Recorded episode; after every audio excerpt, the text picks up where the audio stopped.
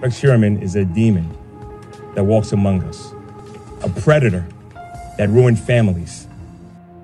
The Lisk, Long Island serial killer podcast, was shocked when the news broke of Rex Heuermann's arrest. After more than a decade of searching, law enforcement officials had finally pieced together enough evidence to bring formal charges against Rex Heuermann. Initially charged with three murders, Heuermann is now officially charged with all four deaths in the Gilgo 4 case. I'm your host, Chris Moss, and the Lisk podcast will be releasing new episodes with interviews and fresh insight on the case as Rex Heuermann awaits trial in Long Island. While we are relieved by the arrest, the Lisk podcast team will be working hard to share new developments and perspectives as we get them. So please keep your eyes and ears out for new episodes, and if you haven't already, please listen to seasons one and two of Lisk, Long Island Serial Killer, wherever you listen to podcasts.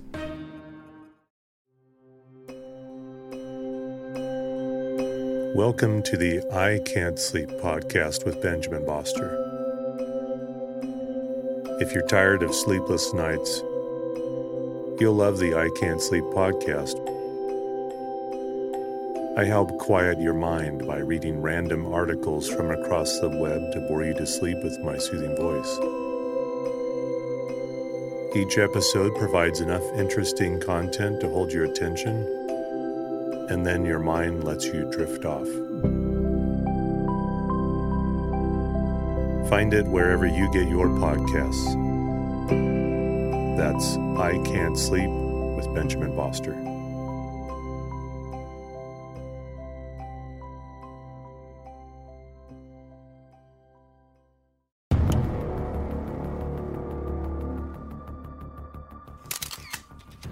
Five terrifying criminals from the 90s. The 90s were a time for grunge, Doc Martens, and Nintendo.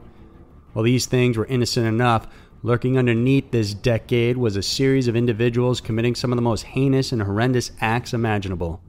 These are five terrifying criminals from the 90s. Number 5. Chester Turner.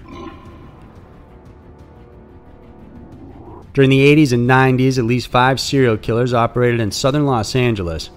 But out of them, Chester Turner is one of the most prolific the city had ever seen. Between 1987 and 1998, Turner murdered 11 people. Born in Warren, Arkansas, he moved to LA when he was just five years old. He dropped out of high school but stayed in LA, jumping from one homeless shelter to another after his mother left for Utah. It was here when he started his killing spree. Many of Turner's victims were found within a four block radius, running from both sides of Figueroa Street and between Gage Avenue and 108th Street. The first victim found was 21 year old Diane Johnson on March 9, 1987. She was discovered half naked, sexually assaulted, and strangled. Months later, a passing motorist found the body of 26 year old Annette Ernest by the highway. In January of 89, another body was found in the area, that of 31 year old Anita Fishman. Turner also killed another woman in September of the same year. 27 year old Regina Washington was found strangled her body located in a detached garage of a vacant home. During the investigation, police discover she was six months pregnant at the time of her death. Turner killed two more women in 1993 Andrea Triplett and Desiree Jones, both of whom were strangled. He killed two more in 1995 and 96. There were also victims killed outside the Figueroa Street corridor and attributed to Turner, and these were Paula Vance and Brenda Bries. Between 1995 to 2000, Turner was sent to jail six times for various crimes, including an assault of an officer and cruelty to an animal. By March of 2002, he had raped a woman and held her for two hours, threatening to kill her if she told police. He let her go, and she eventually did report the incident, and Turner was sentenced to eight years in prison. He was required to submit a DNA sample, and it was here that his DNA was matched to the deaths of Vance and a 45 year old woman named Mildred Beasley. Her body had been discovered partially nude and strangled off the 101 freeway in 1996. Detectives carefully examined Turner's background and linked him to 11 murders in total. As a result, a convicted part time janitor, David Allen Jones, was also released and exonerated for serving time for crimes done by Turner that he had been jailed for. On June of 2014, Turner was convicted of an additional four murders bringing his total kill count to 15. Chester received a death sentence on June 26, 2014, and is currently sitting on death row. Number 4. Alexander Pichushkin. Considered as one of the most deranged and prolific serial killers in Russian history, Alexander Sasha Pichushkin is known as the chessboard killer and the Bitsa Park maniac since he killed almost all his victims at the Bitsevsky Park in Moscow. Little is known about his early life, but his mother said he suffered a head injury at the age of four when he was struck in the forehead by a swing. As he got older, he was bullied for being slow. However, his grandfather noticed he was extremely intelligent and took him in. He taught him how to play chess, and they regularly visited Bitsa Park to play exhibition games against the elderly men there. Playing the game seemed to channel the teen's aggression. However, his grandfather died unexpectedly, and that's when Alexander had to move back home. To dull the pain of loss, he began drinking vodka. It's believed Alexander committed his first murder at the age of 18 in 1992. He killed the boyfriend of a neighbor he had fallen in love with. Many believe he also killed the girl, Olga, since her body was found in Bitsa Park in 2002. After that, he didn't kill again until 2001, but this would be the start of a five year killing spree. From 2001 to 2006, he played chess regularly in Bitsa Park. Afterwards, he would invite these homeless elderly gentlemen for a drink of vodka, usually in a quiet area of the park. Alexander waited until his victims were intoxicated, then he would attack them with a blow to the head using a hammer or pipe. Sometimes he would push them into a sewer pit and other times just leave them where they lie. Some victims survived, but most died, and over time he became more savage. It wasn't enough to bludgeon his victims, so he started leaving behind a broken vodka bottle sticking out of their skulls. By 2003, newspaper headlines proclaimed a fear of the Bitsevsky maniac. In 2006, this killer was working at a supermarket alongside 36 year old Marina Moskalyova. When her body turned up dead in the park, Police found a metro ticket in her pocket.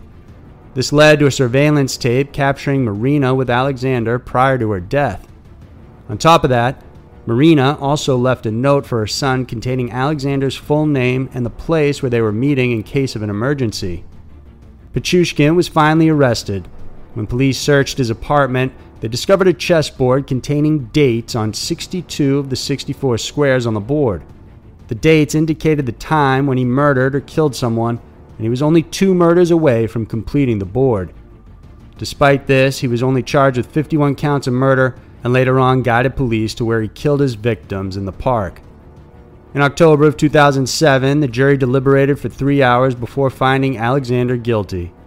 He was sentenced to life in prison, with the first 15 years in solitary confinement. With the heinous and despicable nature of his crimes, it caused a renewed interest in Russia reinstituting the death penalty. Number 3. Herb Baumeister. To the townspeople of Westfield, Indiana, Herb Baumeister was a successful entrepreneur and family man.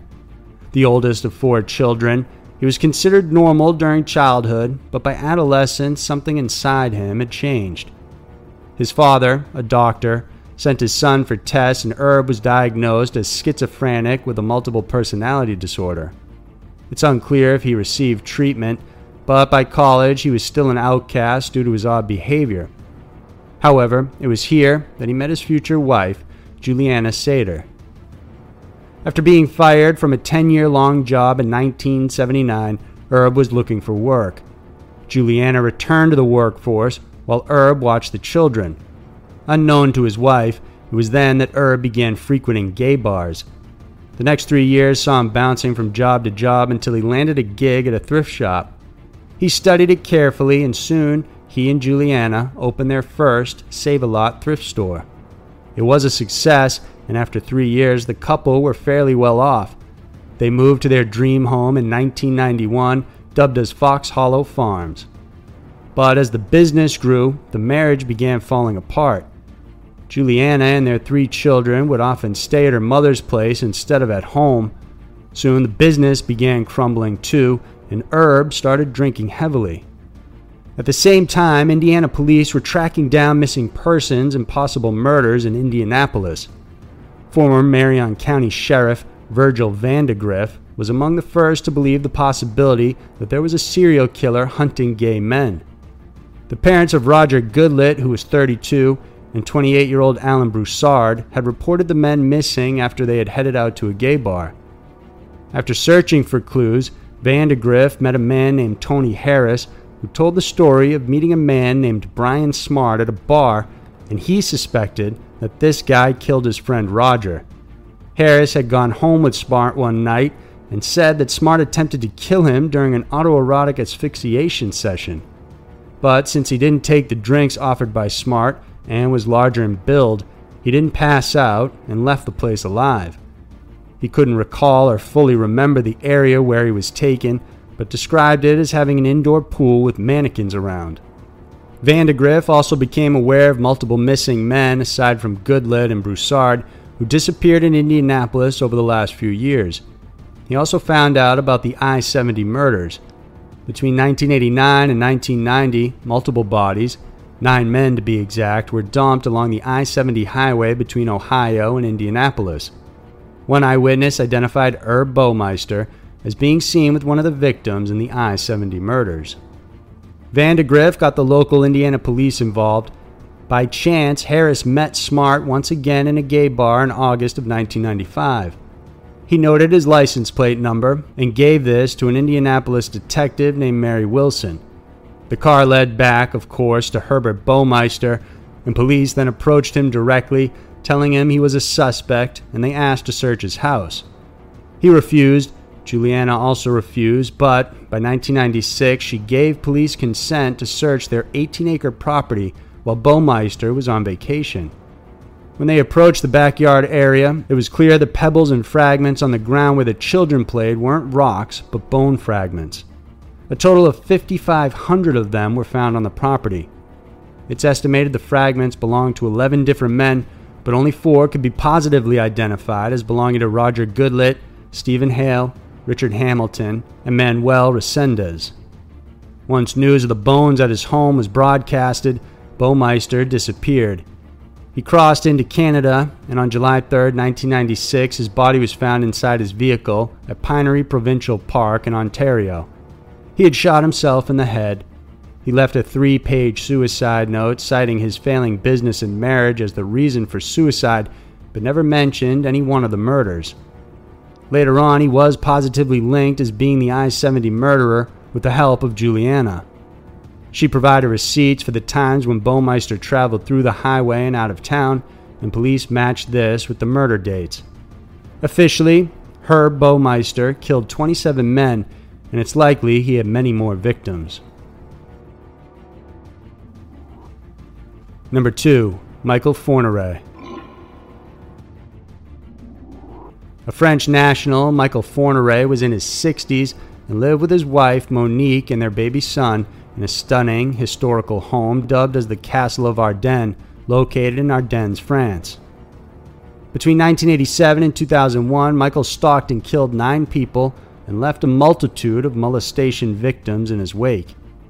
Born in Ardennes, France, he was problematic since his early childhood. The son of a metal worker and farmer, Michael had an above average IQ, liked to play chess, and listen to classical music. As an adult, he married but shifted jobs until he got his first conviction for rape and the assault of minors. He was 24 years old at the time, and it ended his first marriage.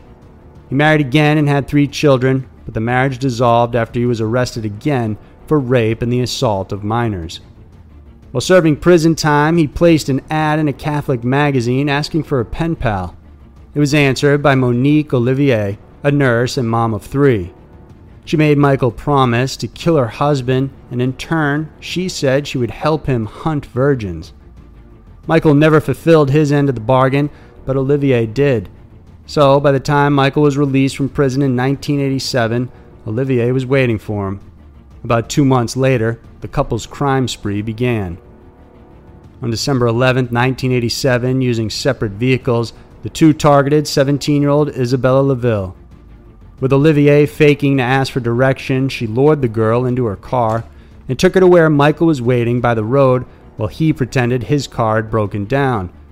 When Olivier offered to give him a ride, he got inside the car and then choked LaVille with a rope while Olivier injected her with Rohypnol.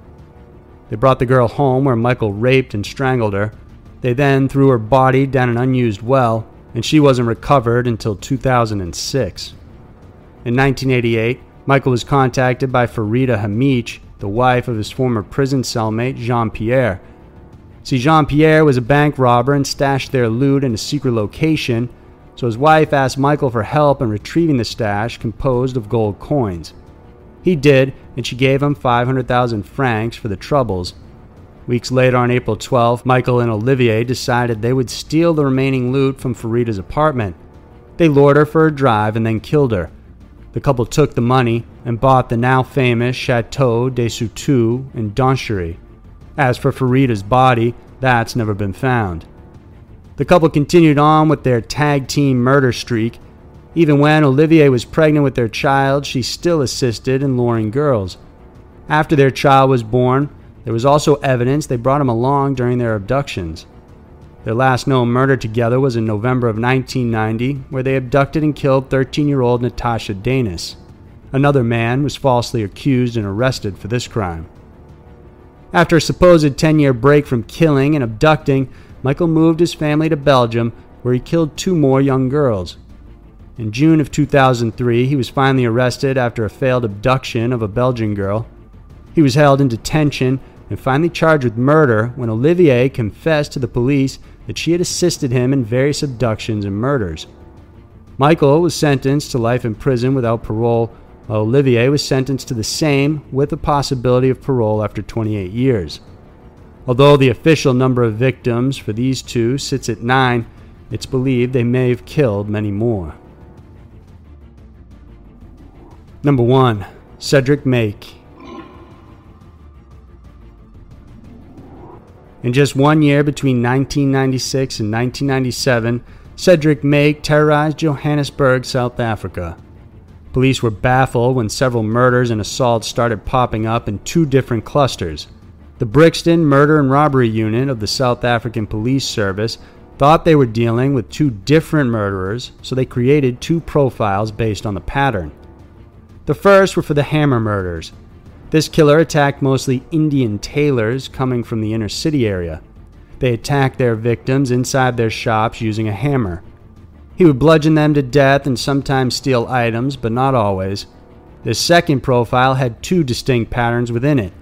The first involved men and women who were ambushed as they walked alone and then were bludgeoned to death with large rocks. The second involved couples inside their cars in the Wemmer Pan area where the killer would shoot the men and rape the women. Despite the heavy investigation, the crimes baffled police until they finally found Maake as a suspect for the Wemmerpan murders in December of 97.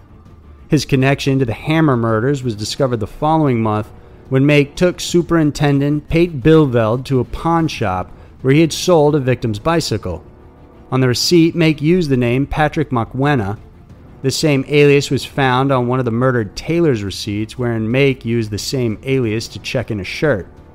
His killings were the first to use geographic information systems and crime mapping technology to map out serial killings. During geographic profiling, it was discovered many of Maake's murders were held in two of his residences, the area where he worked, and the residences of his girlfriend and brother. During the trial, Maake was charged with 36 counts of murder, 28 attempted murders, 15 rapes, and 46 counts of aggravated robbery. Overall, of the 134 charges lobbied against him, he was found guilty of 114 of these. He was sentenced to 27 life sentences, including 1,159 years and three months in prison. So there were five terrifying criminals from the 90s. Well, these are just some of the worst criminals from that era there are many others just like them. No matter where you look, during what time, each decade has its own horrifying serial monsters intent on killing and terrorizing victims. If you liked this video, then please remember to subscribe to our channel because every Wednesday and Saturday we have new videos coming out that we know you'll want to check out. Thanks for watching, and we'll see you soon.